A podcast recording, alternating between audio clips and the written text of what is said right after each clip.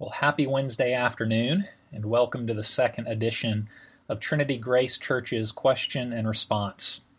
We had a few questions sent in this week, but before we get to those questions, I just want to mention a few things about the medium of podcast communication. The first thing I want to mention is that for every question that we get, we're going to try, or I'm going to try my hardest to respond from a biblical perspective and give you some categories uh, to think through as you consider the questions that were sent in. Hopefully, these answers, these responses are going to be satisfying. But as you know, in a podcast of 10 to 15 minutes, none of these answers are going to be comprehensive. And so the goal of this podcast is simply to get the gears turning, to give folks some categories through which to think through the questions that have been sent our way. Um, and so that's the first thing I want to highlight. The second thing I want to highlight with regard to this medium of communication is that you should know I'm sitting in my study right now looking at my computer. And so the relational connection is not really there. the relational compassion doesn't really translate as I respond to some of these questions. And so um, it's good because it gives me the opportunity to answer these questions in a technical uh, way, but it also has some downsides because the answers to some of these questions oftentimes do require a pastoral, empathetic, sensitive response that I don't necessarily get the opportunity to demonstrate through this medium. And so, those are two things I want you to keep in mind before we launch in to this week's questions. Um, hope that's helpful for you in the coming weeks as we try to continue and make this series even better. Okay, to the questions that we received this past week. We received two, although each question has multiple parts.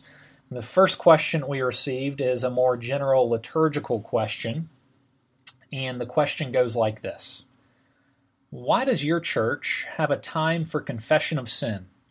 As a Christian, I'm no longer a sinner, as my past, present, and future sins are forgiven, and I'm no longer under the law but under grace. Are you not asking for forgiveness that has already been granted?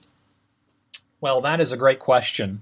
At Trinity Grace, we do confess our sin corporately each week, and as we do that, we're recognizing that we do continue to sin in this Christian life, even though we're in Christ. There is still uh, the flesh that's at war with the spirit within our hearts and our lives that we uh, contend with on a daily basis.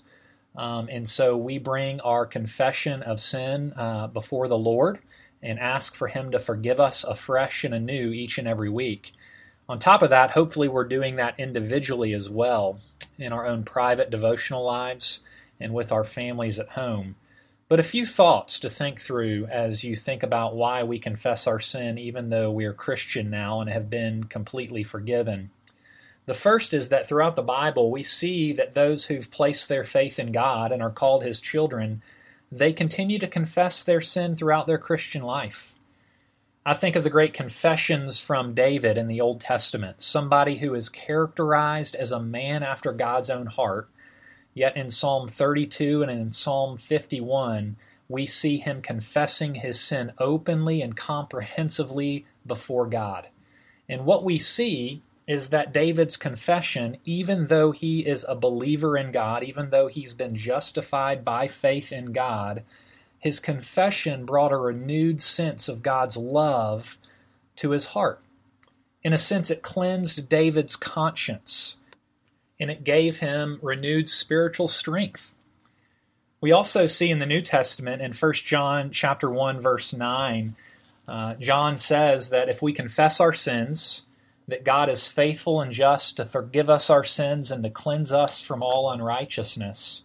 And then at the beginning of verse or chapter 2, John says, "My little children, I'm writing these things to you so that you may not sin, but if anyone does sin, we have an advocate with the Father, Jesus Christ the righteous.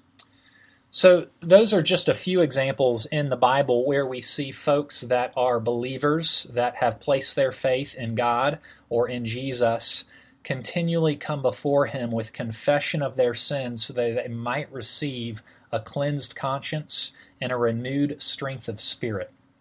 And I think it's important to understand that as Christians, we've been completely forgiven and set free in Christ.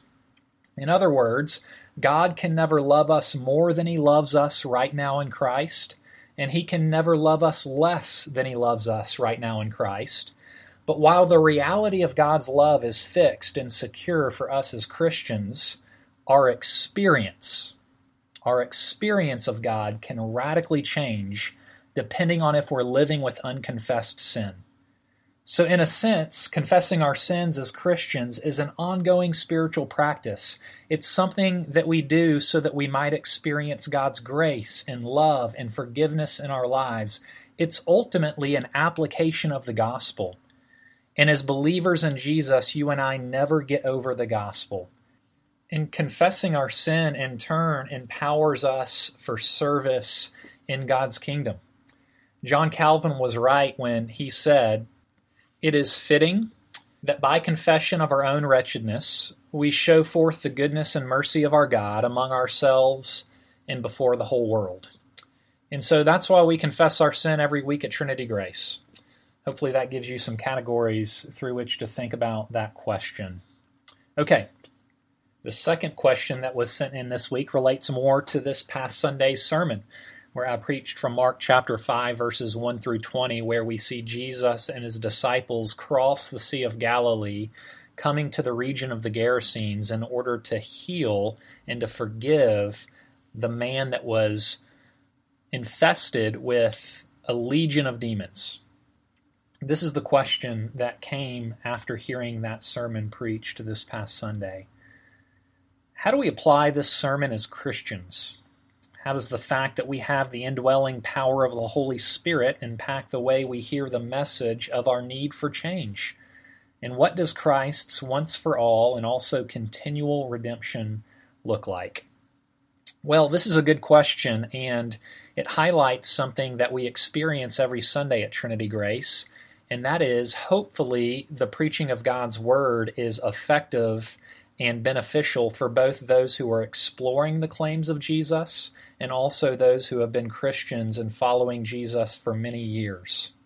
We believe in the Reformed tradition and in the evangelical church that we never get over the gospel, that it's the good news for those who have not yet believed in Jesus but it's also the good news for those who have believed and walked with Jesus for decades. We believe that we need to encounter the gospel, the, the love and grace of Christ, over and over again in our lives. In fact, it really needs to be a daily experience. It's not something that starts us off on our Christian journey and then we get on our way through our own power, but it's the thing that motivates obedience throughout the Christian life where we allow Jesus to come and address the sinful, broken areas of our lives that need renewal, where we experience His forgiveness in particular ways on a daily and a weekly basis. And out of gratitude and thankfulness for the forgiveness that He offers, we move out and respond in obedience. And so our obedience is really empowered by the grace and the mercy that we receive from Jesus whether it's something that we've experienced for the first time last week or it's something that we've experienced over and over again through the course of our lives.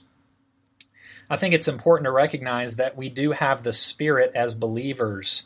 We've got the Spirit that has been placed in our hearts and our lives after we've placed our faith in Jesus. And this has huge implications for how we hear the call in our lives to change and to grow in holiness our lives before Christ, uh, when we are living without and apart from Him, a call to change actually leaves us frustrated because in our own power, true spiritual renewal is impossible. Without Jesus and the power of His Spirit, when we're called to change, we're called to do something that we're not capable of doing. After all, we believe that apart from Christ, we're spiritually dead. And what can a dead person do? Absolutely nothing. Yet, when we place our faith in Jesus, when the Spirit comes and draws us to God, and when the Spirit is given to us to reside in our hearts, what He does is He brings new life. And He brings the power and the desire to want to follow Jesus in holiness and in spiritual renewal. So, the man that we saw in Mark chapter 5, we see a very unique part of his life. We see the conversion experience in Mark chapter 5. This man was powerless to change before he met Jesus. He was hopeless as hopeless could be. Yet, once Jesus pursued him and once he encountered Jesus and his grace, he received new life. And you'll remember at the end of Mark 5 in that passage, after receiving this new life, he was called to walk in that newness of life. As Christians, we believe that we're converted once. But our Christian life after conversion is one of continual sanctification.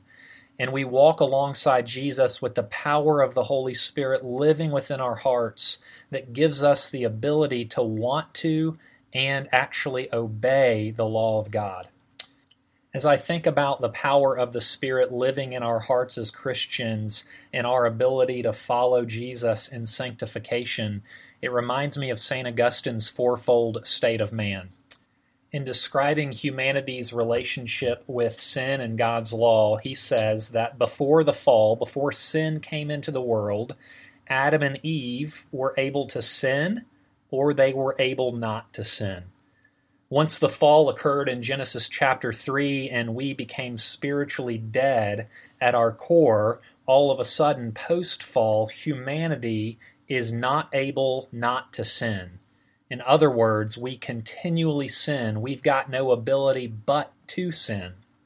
When Jesus comes into our lives, when he pursues us, and when we receive the Holy Spirit in a regenerated heart, we're reborn, and all of a sudden we're able not to sin and able to sin. And so we've got the ability as we walk in the power of the Spirit to say no to sin and yes to righteousness and then in glorification on the other side of heaven, as those who reside with God for all eternity will be unable to sin. And so that's the fourfold state of man as articulated by St. Augustine. I think it's helpful for us as we think about how we approach God's law and how we're called to change. Now that we've received the Holy Spirit, we are actually able to say no to sin and yes to righteousness, although we continually need the gospel applied to the particular broken areas of our lives. Okay, hopefully, those were some helpful thoughts to get the gears turning this week. Love to continue this in the coming weeks. In fact, we're going to try to make it better with uh, some q&a with another person next week somebody actually asking me questions so that we might banter a little bit back and forth and so follow up questions might even be able to be asked at that point. So, hope you tune back in then. Until then, hope you have a great week and look forward to seeing you on Sunday morning.